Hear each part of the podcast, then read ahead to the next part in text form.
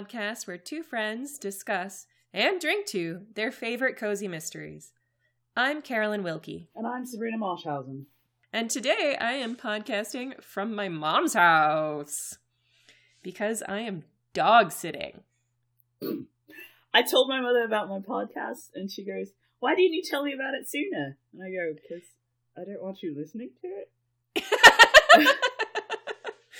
And she goes, Well, what if I wanted to? And I was like, Uh, sorry? And she goes, What's it about? And I go, Well, we talk about murder mysteries. And then she goes, Oh, I thought it was about something interesting. Oh! you just got you got bodied by your mom. yeah, she. See, the problem is, all the not problem is that she is very German, and uh, they don't tend to be tactful.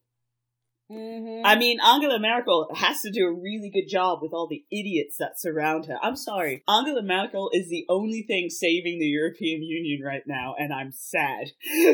like, I I don't. know. I literally don't know because the Swedes literally just got a government yesterday. Like the Oh, fuck. um. I saw okay, just speaking of Sweden really quick. I saw the best thing ever.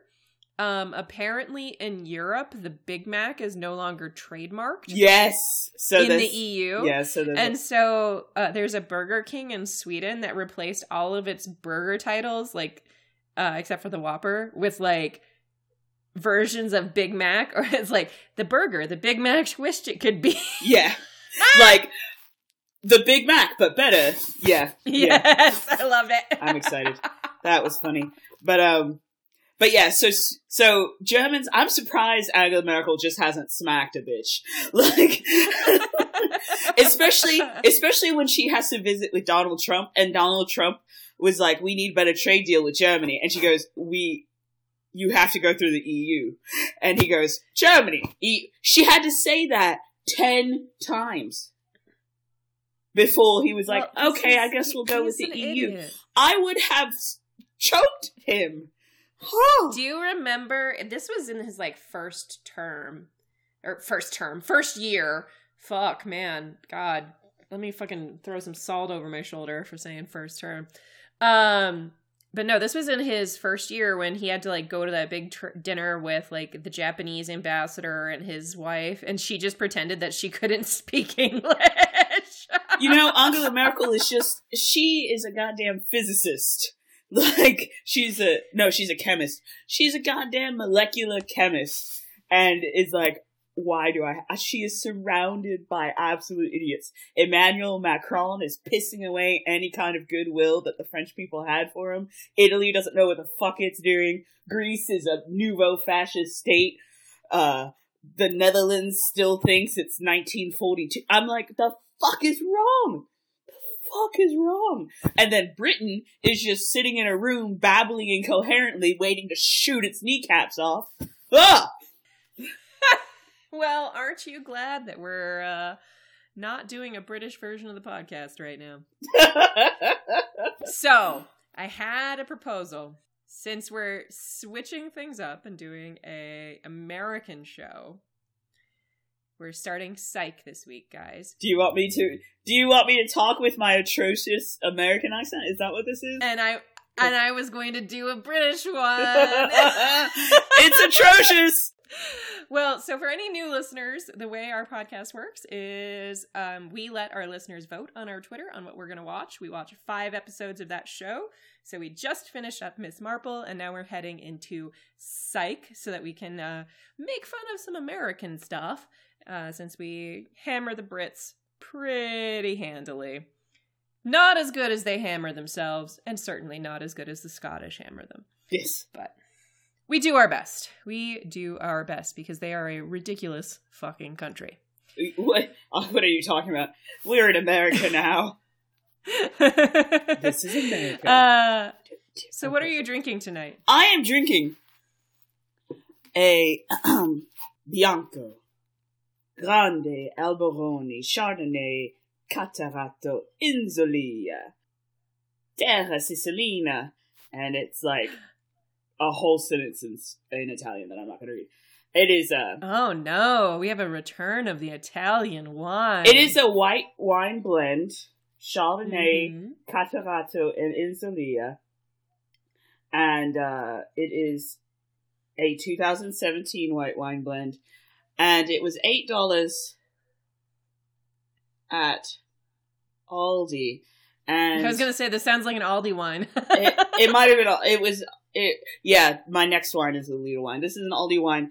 But the reason I picked it up, it was either going to be this one or another one, and I picked this one because it had this little hang tag on it that gave it ninety four punto. nice. Gotta love a good ninety something wine rating. So and it's got a really nice glass embossed. It's like it's it's got the um the crest for this company and the it's got silver embossing. I fucking broke the cork in half trying to get the cork out. but Whoops. but it's open now. That's important. That is the most important part. Yes. What are you drinking? I'm drinking a Cabernet Sauvignon. Uh, I was looking at the. Uh, I was I got to go to the nice wine store by work today because I am at my mom's house and she lives closer to my work than I do. And uh, I was looking at the Pinot Noirs and like, a I think I've had almost all of the good Pinot Noirs from that store in my price range on this podcast already, and B, this was on sale. So this is a Gen 5 2015 California Cabernet Sauvignon. Nice. And best part, twist off. well, I thought this was a particularly good podcast for me to be dog sitting to because this particular episode is extremely dog centric. Do you want to get right into it? Yeah, boy. Okay, that's my American. Oh, yeah. roller coaster. Today we're watching Psych Season 1, Episode 1, the aptly named Pilot. Why the fuck are they? I know why they're called pilots. It's not that I don't. I'm just saying, like, even the Friends episode one wasn't just called pilot. It was like the one with the pilot. They kept a theme. Like, Yeah. I, you know, it, it I wish they had gone back and renamed it. Like there's no need to keep it named Pilot. no, very true. But like any good show, this one starts off with a flashback. And go flashes all the way back to 1986. And we see a kid and his dad, his dad who is a cop in uniform, sitting in a diner and the kid is getting quizzed by his dad so that he can get some ice cream or something. I think forget. pie. It was pie. There you go. I haven't watched this in like a fortnight, and I still know everything about it because it's seared into my brain, like like fucking rotting flesh. oh my god. Like Well- the smell of a dead body.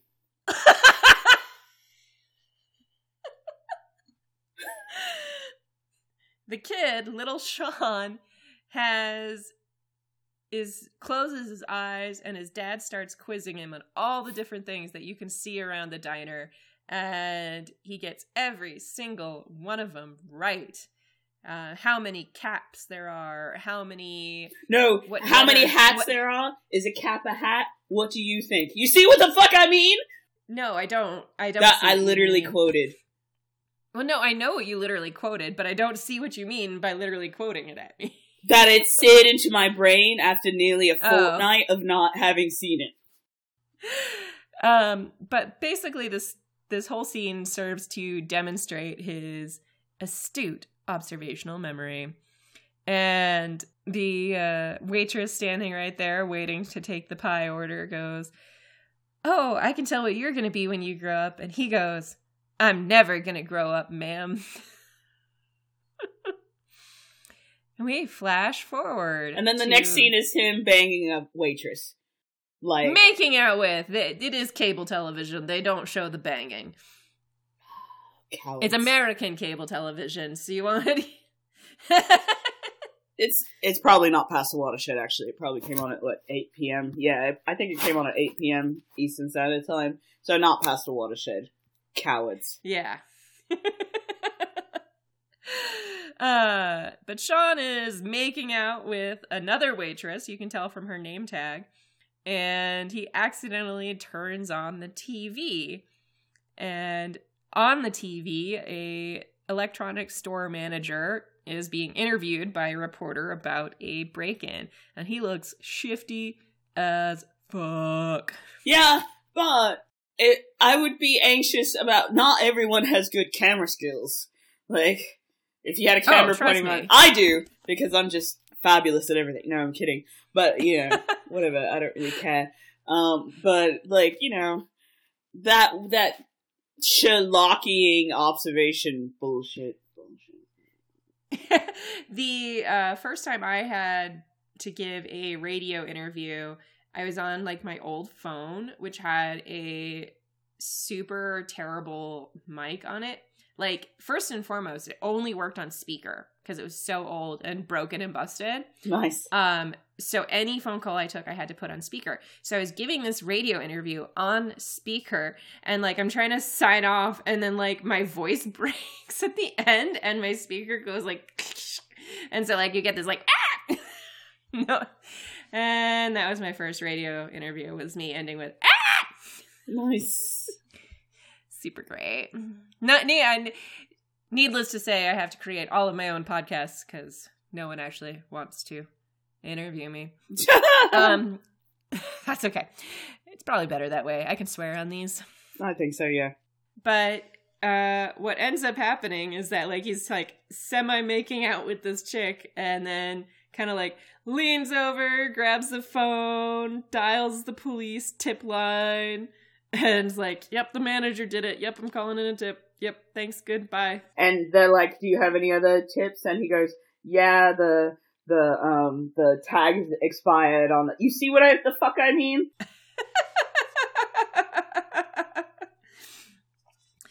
yeah, yeah, yeah. And that takes us to title. And we don't get the theme song on the title this first time round. No, they probably haven't gotten enough money for it yet. No, it played in the credits. Oh yeah, that's right. Uh, what I did, actually, one of the really interesting things. So we're watching this on Amazon Prime because we're in the US and that's where it's on. And they had like the big universal, like, ding, ding, ding, like noise in the whole like title card for the Mhm. Universal Studios. And I was like, what the fuck? This is a goddamn TV show. But I guess that's a thing. No, They the for yeah they they do it um on those hour long shows, and this was a fucking hour and twenty minutes. it was an hour and six minutes. Thank you very much. Well, it felt like eternity. It never stopped. Any when I turned it on the first time and I was like, it's a what? What? It's a who? When I pushed play and I saw an hour and six minutes, I was like? I'm pretty These sure. like 45 minute long shows. Yeah, they, this one is actually a 45 minute show. I'm pretty sure the pilot's the only the longest one. Yeah. So you won't have to uh, sit through so much Sean antics next time. I wanted to cry. Well, Sean, in his anticness, anticness, antiquityness, uh, And Sean shows- Anticity? Anticity. Sean and his Anticity shows up the next day at the police station for his Oh! commendation. Anticity means hostile to cities and urban environments. Ooh, well, hmm. So not that. I don't know if that quite quite describes our Sean there. But he is immediately ignored by a woo woo officer who's at reception.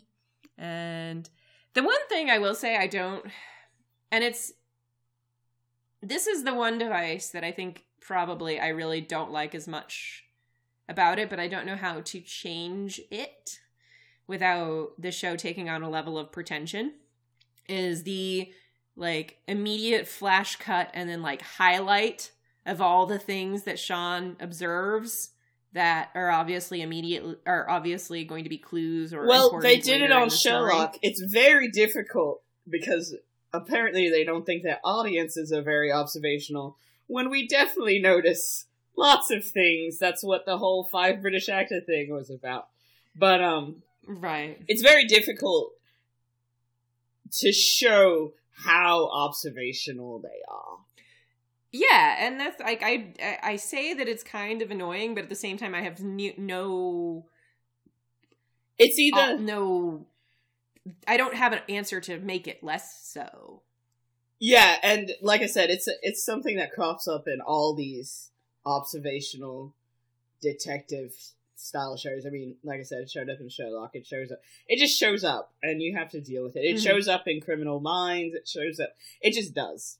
You know. So Yeah, because the other thing is if you just if you do if you don't do that, then it's almost like a very traditional police show, right? Yeah. Like because that's Barnaby just walks in and sees things, and and we don't really know what he's looking for. right, and then we have to like work backwards.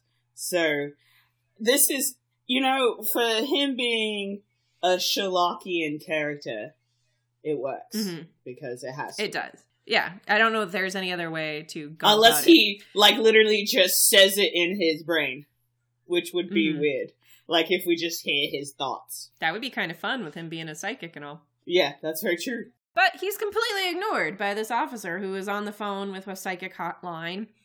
And he goes to sit down and he sits next to a thug with bloodthirsty tattooed on his his forehead like a biker guy.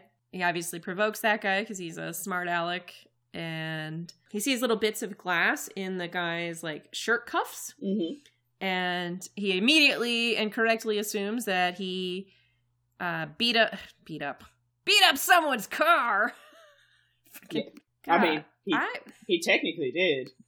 You're not. i'm wrong. not even a i'm not a glass in yet and i am losing my I almost fell asleep on the sofa. This Friday was exhausting. Um, we had a separate a sub didn't show up for one of our teachers so i'm in charge of separating the students to to their various classes um because they Mhm. need coverage and i swear to god like it took everything out of me.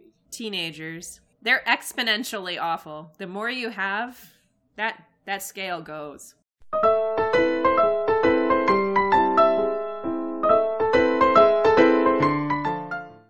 Sean alerts the uh, bad, uh, you know, the meathead to the glass into in his sleeve, and he brushes it off, but he brushes it into his boot. Yep. In the meantime, because he's a the- meathead uh, the door swings open to the copier room, and Sean sees an officer we will come to know later uh, doing uh, the waltz. waltz. The one, two, three in the waltz. And eventually, he gets called into an interview room. And it's the doctor from House! Not that actual house, but like that. It's a 10 American actor? Don't you know who I am? Remember my name. Say, I'm gonna live forever. no it's a all white people look the same i'm just kidding i'm kidding Well, I mean, I don't disagree with that in certain parts. Like somebody was like, there's certain no one gets a or I can't remember the exact tweet, but it was something about like how come you think all African American people look like look alike, but you can get pissy when somebody mixes up Henry Cavill and Matt Bomer, and I'm like, there are people who don't mix up Henry Cavill and Matt Bomer. all the one all the one where they're like look at all these oscar nominees and it's like six guys and one guy is in there like three times Yeah. but this is Anne Dudek. She was actually like I legit know her from House. Uh she played Dr. Cutthroat Bitch. Are you afraid to lose? Are you gonna fire me because I like to win? Which if you haven't seen House, it is the Sherlock Holmes of medical shows. i've seen like two episodes one because it had the lead singer it had tyson ritter who was the lead singer of a band i used to listen to um what he's a model he was a model and an actor uh tyson ritter what Uh, he was oh the All American Rejects. Oh my god. That's a throwback right there. You know it. Anyway, I, I watched that episode because everybody in the emo world was like, "Oh my god, Tyson Ritter is gonna be on House," so I watched it. That's a non traditional cozy mystery type. Except, I don't know if it's really cozy. It's not. He's a drug addict. Well, yeah, because he's Sherlock Holmes. Yeah, but well, yeah. Sherlock is considered a cozy mystery. Is it?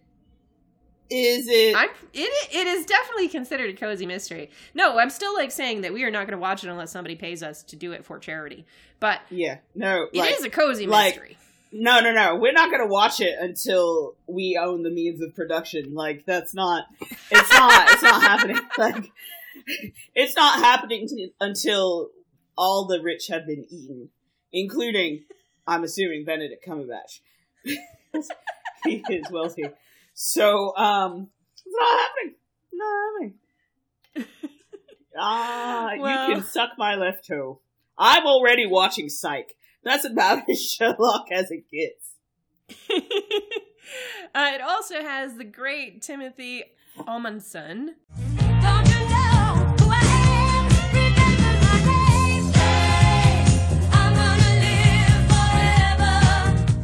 I actually knew who the fuck this person was. Woo! 10 American actors. He was in Galavant. Yeah. So actually, Psych is the place that most people recognize him from. This is actually like his Oh. really big break. he Playing Detective Lassiter. was in Xena. That's Holy where shit, I know him Xena? from. Oh man. That brings me back. I wish Xena was a murder mystery. We'd watch the I shit wish out too. of that. We would totally watch the shit out of that. Xena and Gabrielle, body buddy cops. Yeah. Xena Gabrielle. Xena Gabrielle, the reason I know I'm bisexual. I actually I actually met Lucy Lawless at a convention. My type: women who can wear who wear a ton of pencil skirts, and also women who w- can look like they can crush me. I loved Xena so much um that my mother my mother when I was grounded, my mother would ground me from watching Xena and Hercules. But she would let me watch it. But my radio picked up um the broadcast of Fox of my local Fox station. So I listened to Xena and Hercules on the That's radio. awesome. On the radio. And had to like imagine it like I was in 1932. and it was oh, like fun. yeah, anyway. Anyway, so he was in Xena. He was in the first fucking episode of Xena. Which was not called Pilot, it was called The Seeds of Faith. anyway, psych. well, Detective Lassiter, the great, great Timothy Omundson, is your grump. He is a grump, and he thinks Sean is a suspect because how else could he have possibly known that the store manager was the one who robbed the store? And we get a big Sean download. This is like basically your typical introducing your main character kind of scene via the little file. So Sean has been unemployed basically his whole life. He's never worked a job for more than like a couple months. Um, and when he was 18, he once was arrested for stealing a car. But in his defense, he did it to impress a girl. We also learned that his dad was the arresting officer. And basically, since then, they have had no relationship whatsoever. And Sean being the little. He's kind of a prick. Sean being the little prick that he is. Yeah, no, no, no, Uh, not kind of. He's just a prick. Which, you know, I realize comes from trauma. La di da. But, uh, fuck it. I'm tired of white man trauma. Sorry, yes. He uh, gives gives Lassiter a lot of lip, and as he's uh, trying to walk out the door, uh, Lassiter's like, "Nah, dude, you're under arrest." And Doctor Cutthroat is actually pretty on his side. She's like, "Come on, give us something. Just give us something. How did you possibly know? How did you possibly know?" And I don't really understand why he doesn't tell the truth, other than him being just like he thinks it's funny to not tell the truth. I think one of the reasons he tells truth is because it would be so unbelievable. Or if he were to say, "My dad forced me to observe things until I was starving," might sound like abuse. Well, he's not wrong. I mean, it was abuse, but like Yeah. he, no cop is going to believe a cop can be abusive because the thin blue line. See, this is the thing I don't like about. Det- I'm just, I'm mad that murder mysteries are so positive about cops, even though they're detectives. I guess detectives are supposed to be different, even though detectives have certainly shot unarmed black men before. Just saying. So anyway, Yeah, yeah. And but I mean, I get uh, so first, and yes, one hundred percent, I agree. Cozy mystery detectives, on the other hand, would never do those that. people. Yeah, would never Yeah. do that. So I have to like separate my animosity towards RL cops and like realize that cozy mystery cops are only amoral when it serves the greater good, like busting in somewhere without a warrant, or like I don't know, tasering someone who's about to slash open somebody's throat. I don't know. They always know when to use force and know when to be Mhm. amoral when it's on the side of good. Which, okay, whatever. They're still cops. Yeah. I think that's a defining. the- I mean, we've talked about this before, but the defining feature of a cozy mystery, as opposed to just a murder mystery, Mhm. is that you have zero doubt about the morality of the protagonists, Which is why which we are never, largely cops. which are why we are never watching Sherlock or Luther, which is definitely not a cozy mystery. Well, no, I mean, I mean, there are certain there are certain ones that we we have kind of like so we have a running list obviously of m- cozy mysteries that we were you know we because we have to put up polls every couple of weeks and there are some that like people recommend to us and we're like well is this a cozy and like sometimes you have to like watch a few to know Yeah. Oh, nope nope that's not cozy at all we do research on pretty much everything that you recommend to us on Twitter at Wine Murder Night. Uh, thank you very much for those recommendations. Most of the time, sometimes there's only been a few where we're like, that's definitely not cozy. And and then there's some where i'm just like i don't actually know if this is cozy like Yeah. Foyle's War is a great show and i would love to have it on the podcast but at the same time Foyle himself, I'm not, you know, you're not ever concerned about so Foyle's morality, I would say. Yeah. So I guess if we're, if we're going by that definition, it's it's a cozy mystery, but at the same time, the subject matter is very, very not cozy a lot of the time. Yeah, and well, yeah, yes, and I'm feeling that it's it's the tone of the show.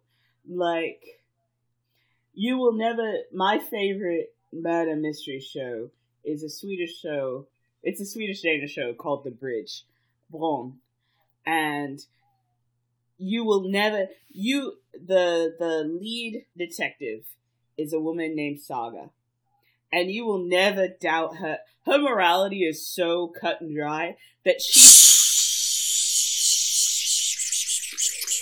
she is moral. Spoilers. Sorry, we're not watching it on the podcast, and I don't. There's not many people who are like, hmm, I'm interested in a Swedish Danish show. See, but you do have to watch it if you want to watch Follett, which is a cozy mystery. Yeah. It's a It's a satire. cozy, but it's a cozy. I it's would a agree. cozy, and I love it. But it it is it is the direct satire of Bron. So, but you never question. So you never question her morality. But Bron is such an intensely vicious Scandi noir. Like the first murder is a woman who's been sawn in half, and Mm. two women who have been sawn in half and sewn back together. So. Ugh. So yeah, it's such a vicious Scandi noir that like watching it to dissect it and make jokes about it whilst drinking wine just doesn't feel right. Like it just doesn't. Yeah, and I mean, if we're gonna talk about having a light tone, there's nothing better than Psych Mhm. because literally the whole show is about this guy who breezes through life, and it's a breezy show. yes. And so Sean lies just kind of off the cuff and goes, "I'm psychic," Mhm. and then he basically has to prove that he's psychic. So he tells the woo woo cop that her grandma is safe in her new home. He tells, uh, he points out that Lassiter and uh, Dr. Cutthroat are sleeping together. And he's like, asks the waltz cop when he's getting married. Because obviously there's no other reason he would be practicing the waltz. I mean, he could put it on so you think he can dance, but whatever. Right? um, actually, could he? This was like shot in 2005. No, that's been on for fucking ever. He could have told. Yeah, it's been Yeah, on it's for the American Idol 15 of dance seasons. shows. How many? 15. It was 15. Oh, fuck it came on in 2005. So yes, he could have been on So You Think You Can Dance.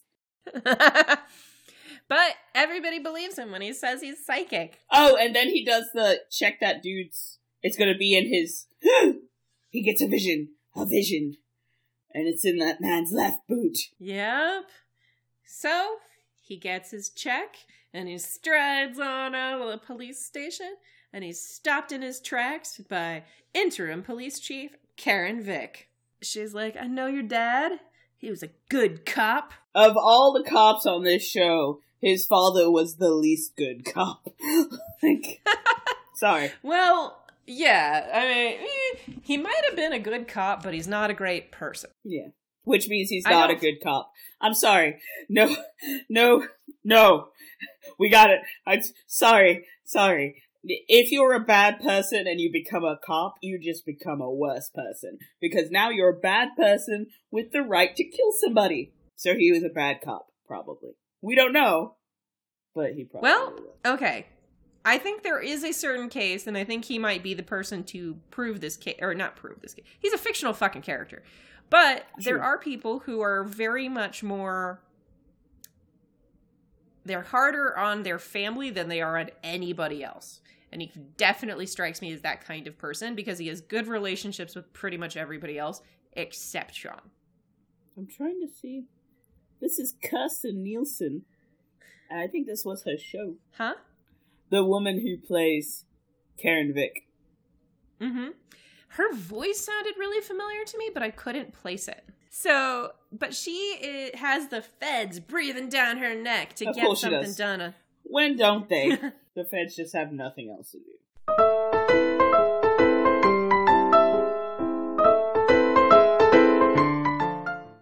So she has the feds breathing down her neck to get uh, some results on this McCallum case.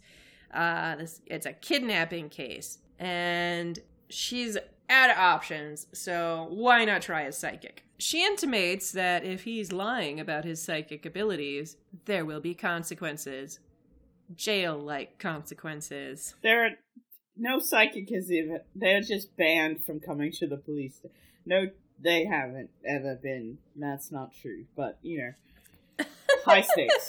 high stakes. Also, like I said, the feds have more shit to do than to worry about a local kidnapping. Now, if it was like a, No, if if the kidnapper had taken them across state lines, that's when the feds get involved. Yes.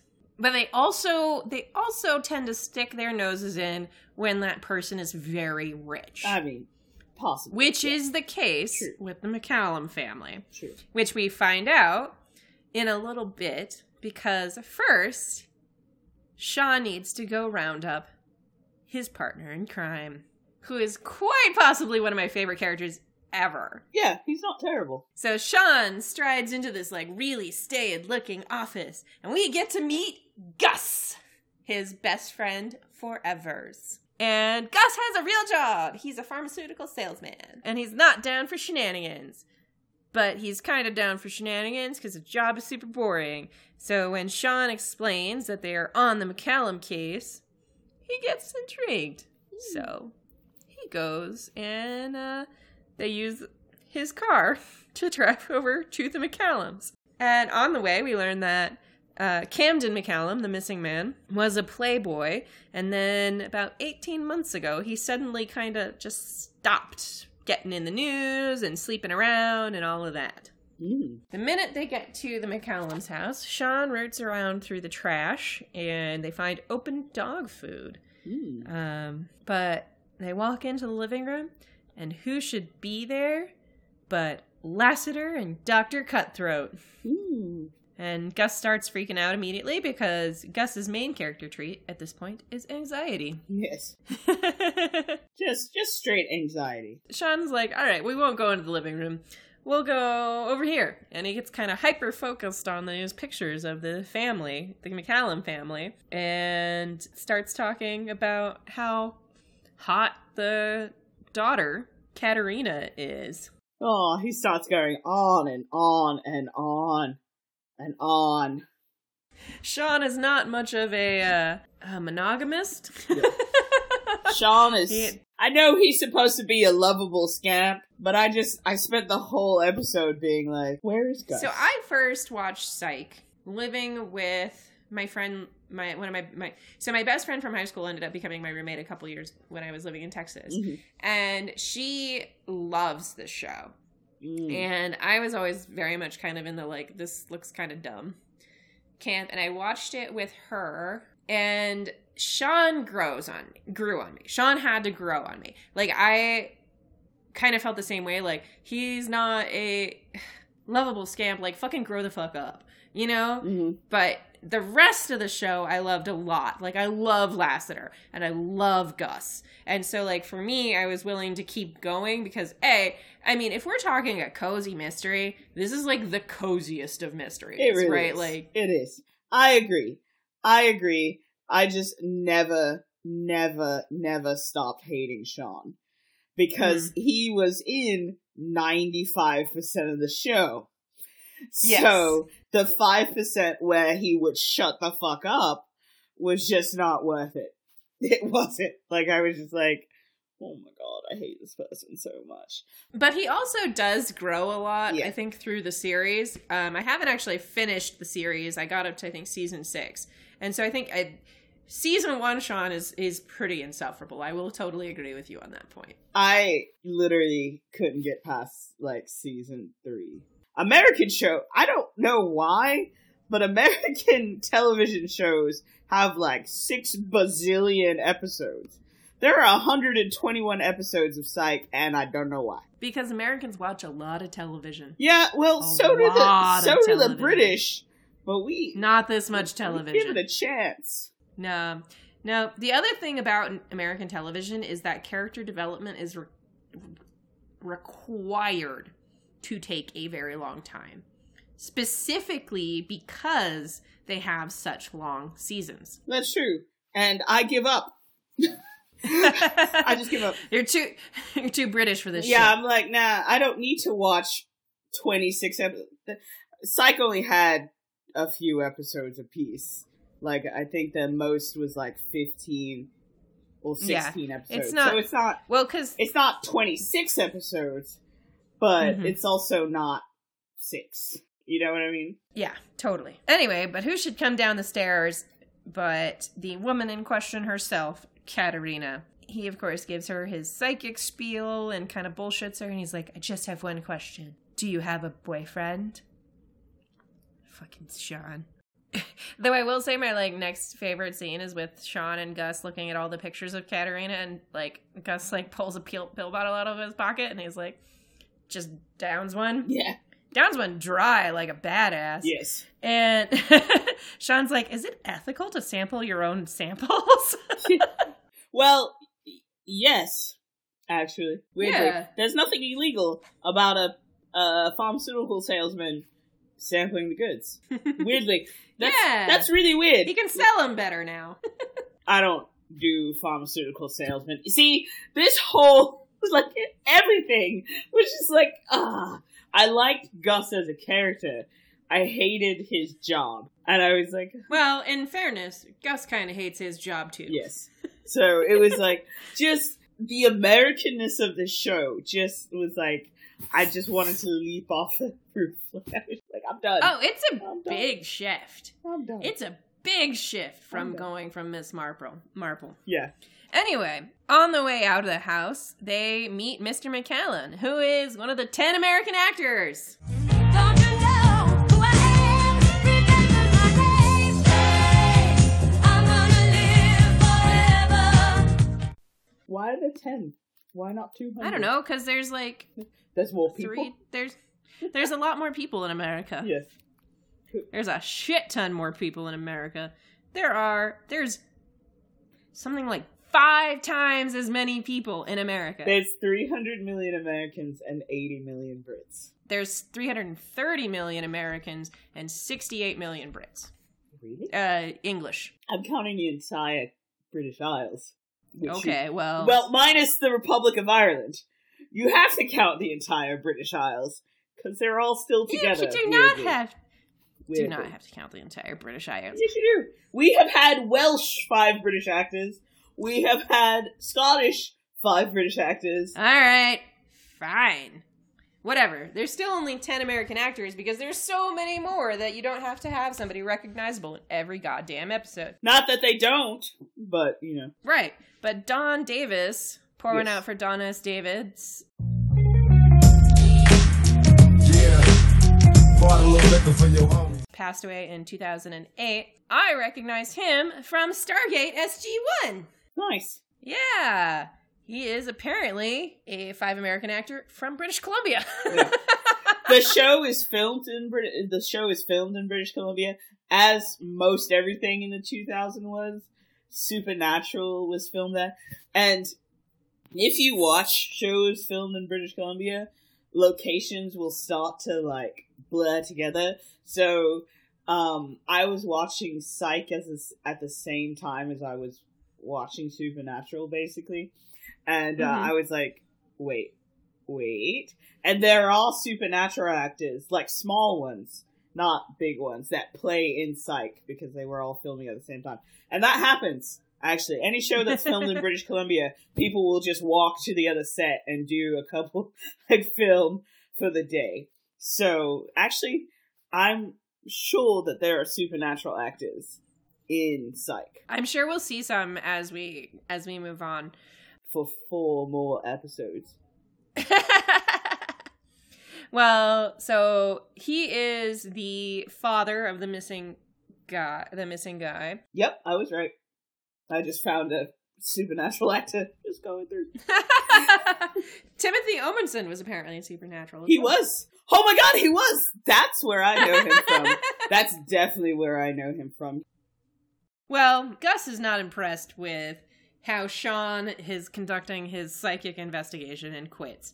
But the very next morning, Shawn shows up at Gus's apartment. Gus yells at him, but after Shawn lays out the pictures on the table with his own with a excellent theory that McCallum Jr. kidnapped himself via his friend Malcolm Orso, Mm. Gus is back in. already with a with a pretty solid theory. Yeah. How did he get this theory, though? And those pictures of Malcolm Orso? He slept with Katerina. Of course he did. Of course he did. And they were cowards not to show it. No, I'm just kidding. Um, and on their way through the British Columbia uh, countryside, I like how it's like- gets- Southern California, but That's what I. That's British. the funniest part about this show is that like there are parts that is very clearly filmed in some part of California, Mhm. but like everything out in the woods was like there's. I was like, there's no. This is this is British Columbia. well, Shawn gets pulled over as he's driving Gus's car, and sorry. pulls those one of those slick little moves where like he's got his cop dad's business card on the back of his driver's license. Yeah, see, this is why Gus is not driving. Uh, yeah, I mean, fair enough. Things could have gone very wrong. Driving while Granted, black. they would not likely have gotten pulled over because he wouldn't have been going over the speed. Yeah, Gus would not have been speeding because he's not an asshole. Hey, I speed all the time. I'm not an asshole. I don't speed at all. Even though I drive a I am Prius. driving. I drive a Prius, so That's I- why you don't speed. the whole point of having a car is to speed. well, you know, I have driven Aston Martins, and I have. Did dri- you speed? Yeah, of course I did, because I was on a racetrack. That does not count. You did. That is the point of a goddamn racetrack. like, You if you are not speeding on the racetrack, you are not racing. I've driven on a race. I've driven an Aston Martin on a racetrack. I also driven an Aston Martin in London, and it's impossible to speed in London because it's like no, yeah, it's too. I remember I drove you around in that really nice BMW, and it was just That's like true. we were like in a granny vehicle. I don't. Okay, Well, so that was a weird day for me because I had just gotten off a plane. Yeah. So, so you should be really glad that I wasn't like zipping around like a bat out of hell. You know. Whee! all right, all right, fine, fine, fine. Anyway, but Uh, but- you know, if I drove a BMW, I would be an asshole and would speed because people in expensive cars tend to break. Um, but here's the thing: I am definitely going to get BMW's electric SUV. I don't care how much of an asshole it makes me, but when I'm driving in Iceland, I want to save the glaciers. So I'm gonna get an SUV. yeah. Anyway, Anyway. yeah, just pay a little bit more carbon tax. Exactly. You'll be good. Anyway, sorry. So Gus wouldn't be speeding, so he wouldn't have been pulled over, and he also probably would not have been privileged enough to have some cop's business card attached to his driver's license. Hashtag Black Lives Matter. I don't think I don't remember what Gus's parents do. I don't even. They're not cops. Yeah. I do know that. Um, but this is how we learn that uh, Shawn's dad has been back from Miami for a year, and he didn't know. And you know, for credit to James Roday here, he looks like he does a really, really good job of like pretending to look fine, but clearly not being fine about that. Mhm. But what, like when I'm watching it, I'm like, oh, good. He looks terrified because his abuser is back. His father was clearly emotionally abusive. Oh, clearly. So I spent this whole episode like, clearly you shouldn't forgive this man for being emotionally abusive. Cut him out of your life.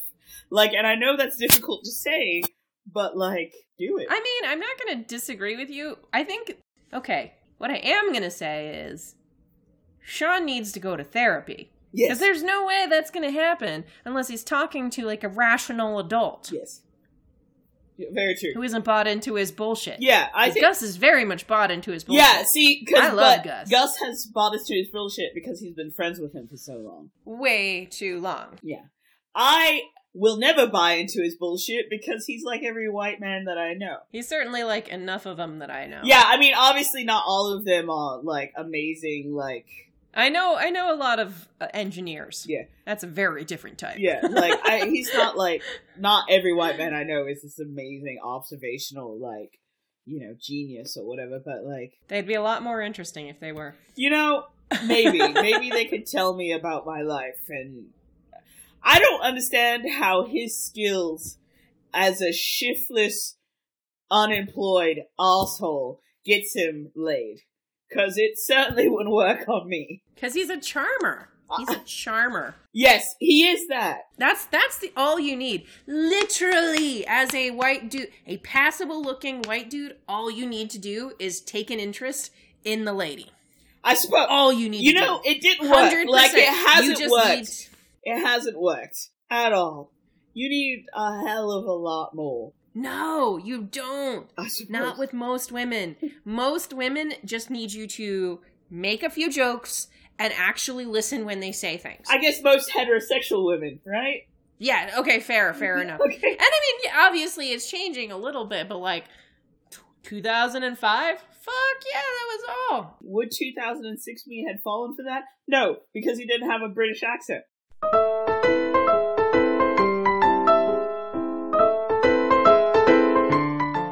Eventually, Shawn and Gus finally get to sneak out and spy on the cabin, and they see McCallum's dog.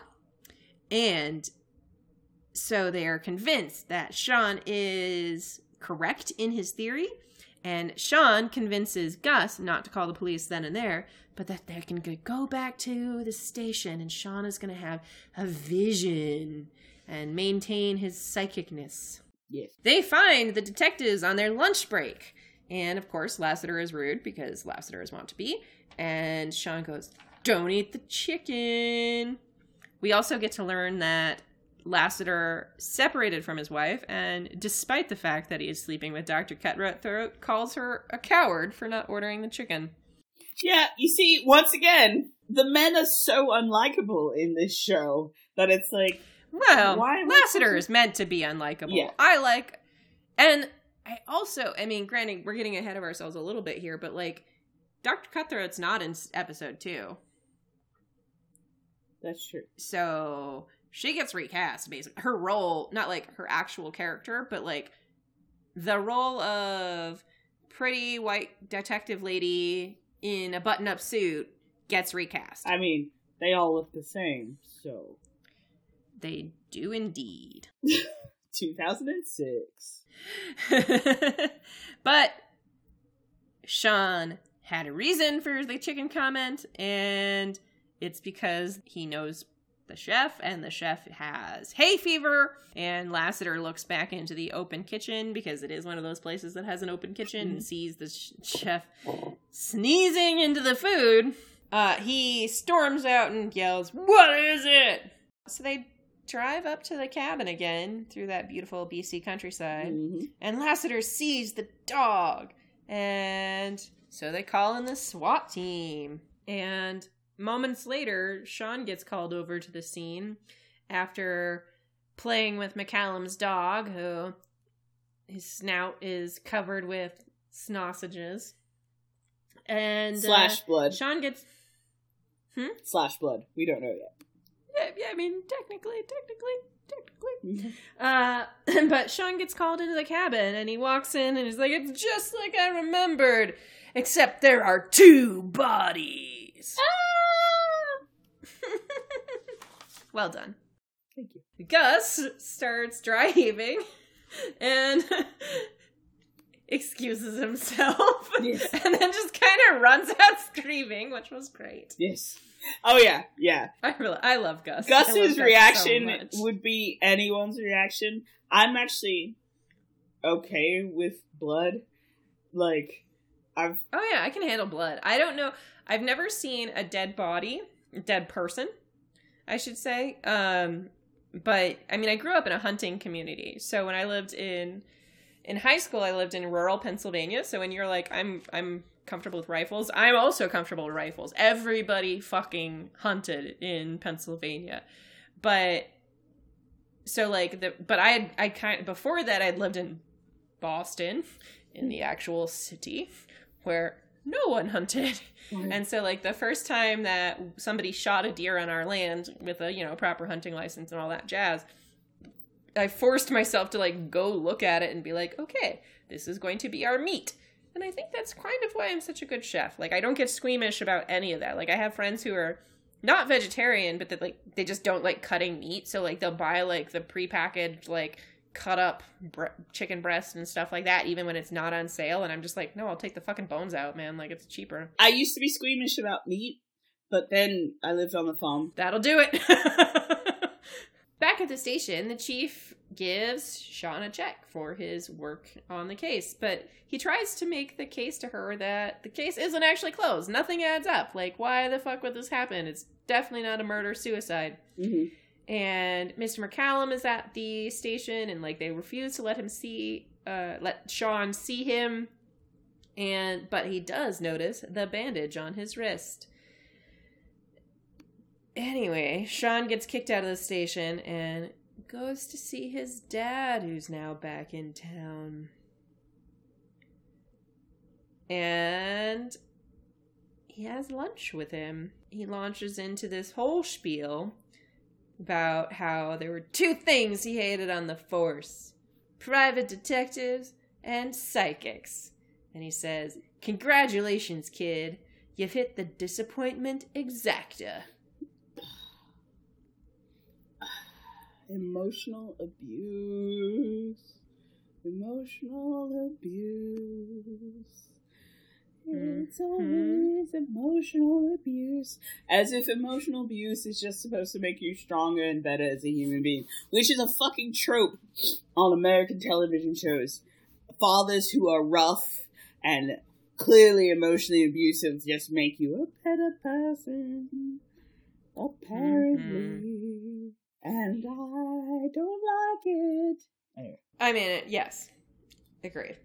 But he does actually get at least some decent sleuthing advice Yes. from his dad, which is ask yourself who you're trusting that you shouldn't.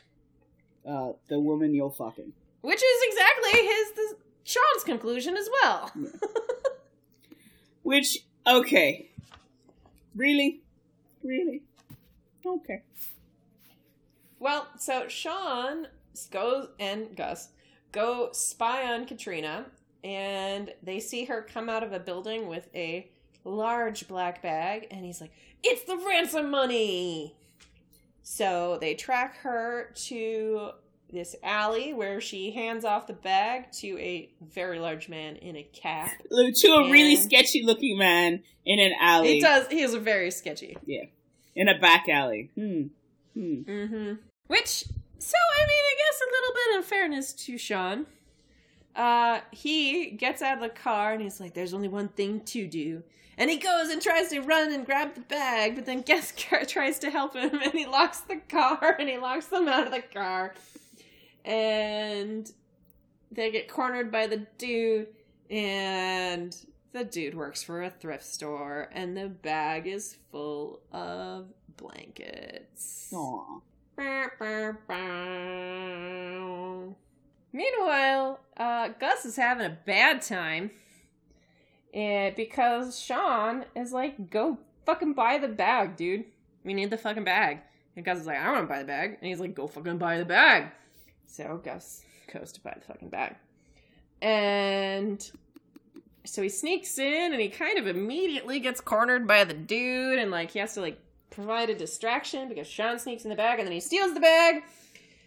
And then they rifle through it and they find indentations of dollar bills. And depending on the denomination, that bag could have held at least $5 million. Yes. So Shawn goes to visit Dr. Cutthroat. Are you afraid to lose? Are you gonna fire me because I like to win? He convinces her to give him the info on Malcolm Orso, and he shows off at a firing range. Um, and through this information that she get he gets on Orso about his very loud car, he has a revelation. So he convinces Gus to take him back to Mr. McCallum's house. And in his very posh drawing room office thing, place with a lot of wood paneling, he accuses him of murder. Nice. And he kind of builds a nice little scene for everyone. Mr. McCallum dropped the, the ransom, but he recognized the sound of Orso's vintage car. So he followed him back to the cabin where he confronted the son and tried to knock him about a little bit. And he accidentally hit his head. Meanwhile, Orso came in with a terrible little pistol, and Mr. McCallum somehow managed to wrest it away from the man much larger and younger than him. I know, yeah. And. Whew. I want to talk about a plot hole. Yeah. Meanwhile, the whole thing was that his son is dead, and Orso saw it, so clearly he had to commit murder. Yeah, clearly. Clearly. And he shot Orso, and then he stages the suicide, murder suicide. But Orso, but McCallum is like, "You have no proof. Get the fuck out." And Gus is like, "Let's get the fuck out. Let's get the fuck out. I'm gonna vomit. Let's get the fuck out." Yes. Very good. They go sit in the car, and Shawn's like, We need an audience. So he calls the cops on them. And Lassiter is only too happy to arrest Shawn, but as Shawn is getting shoved into the cop car, he has a vision. Because Gus saw dog bite medicine in or in Macau. I keep wanting to call him Orso. I've had a decent amount to drink at this point. About half done. Shawn saw, or, or, fuck me. Too many men. Uh, Gus saw dog bite medicine because he's a pharmaceutical rep. He knows this shit. In McCallum's cab medicine cabinet when he went to vomit in his bathroom, and they find out that it was a dog bite all along, and they do this big scene in front of the cops, and interim d- police chief Vick is like, "Dude, like, just show us your wound." if it's nothing, just show it. Just show it. Just show it. And McCallum confesses and gets taken off to jail. And the button on the episode is that uh, the dad covers for Shawn with the police of the police chief. Yes. I did just say almost the police of chief. and Shawn opens a detective agency using Gus's credit, and it's named Psych.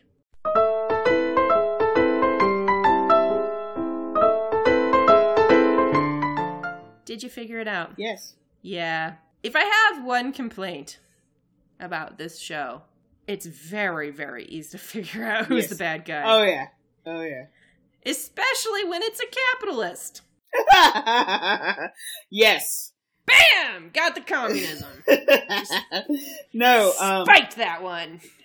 yeah, I mean, especially when it's a capitalist, but mostly it was the fact that both wrists weren't injured in his Mhm. suicide attempt. Yeah.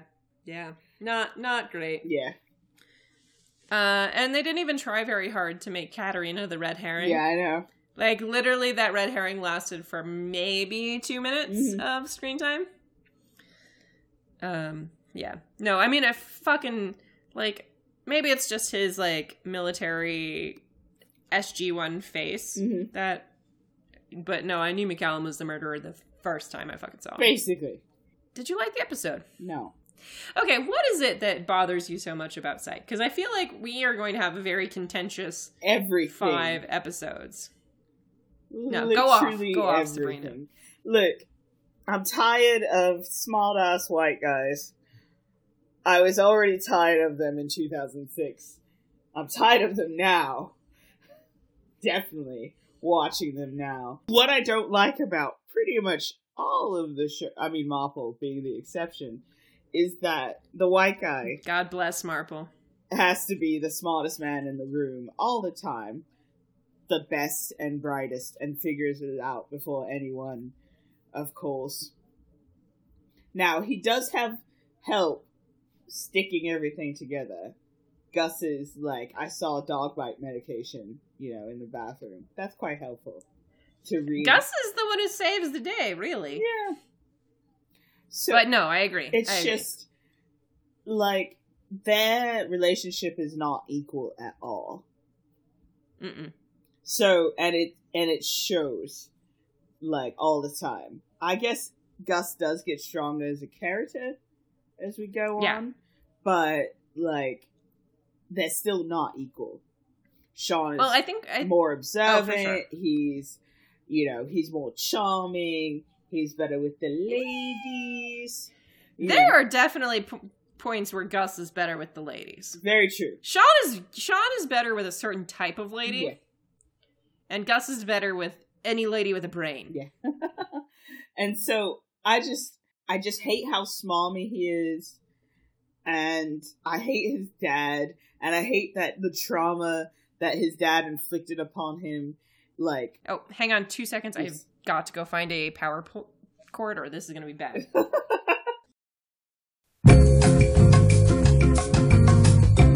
All right, I'm going to give you two guesses what just happened on that break. Did you And just first- spill wine everywhere?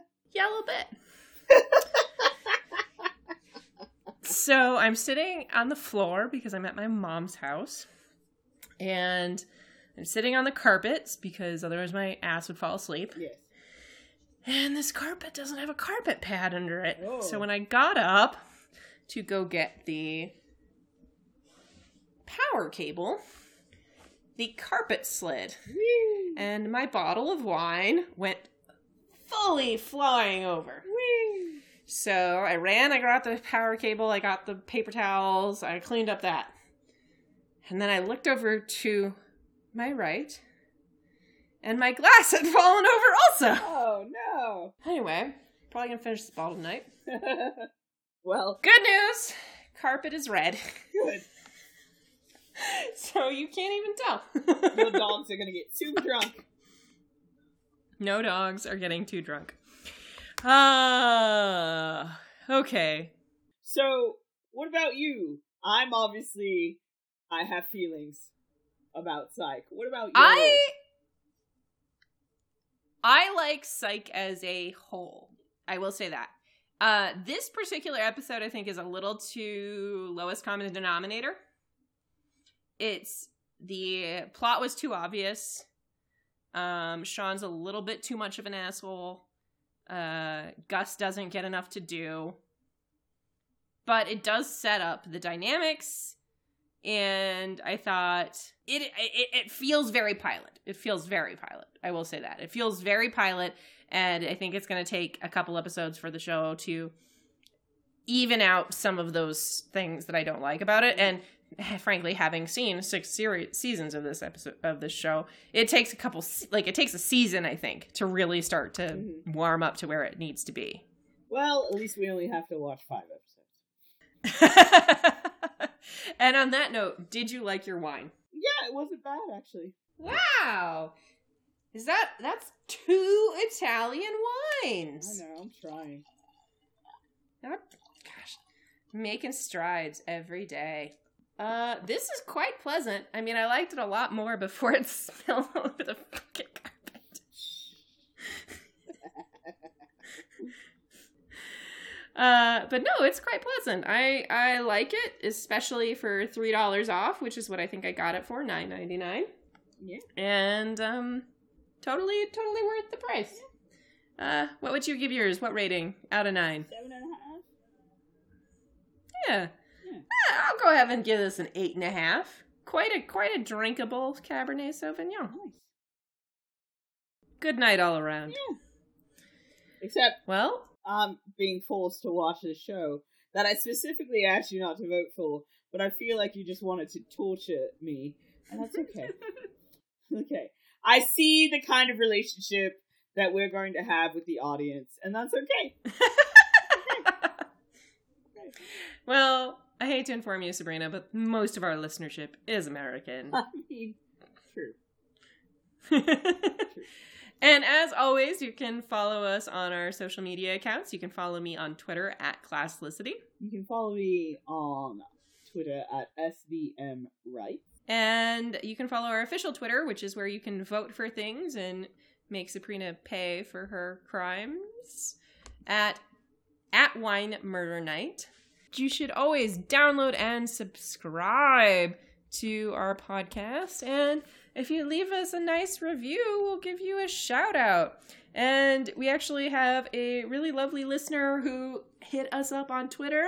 Though we do, uh, she was just saying how much she appreciated finding our podcast. Thank you so much, Buffy Watcher 23. Thank you. We are glad you found us too. Thank you, Jessica.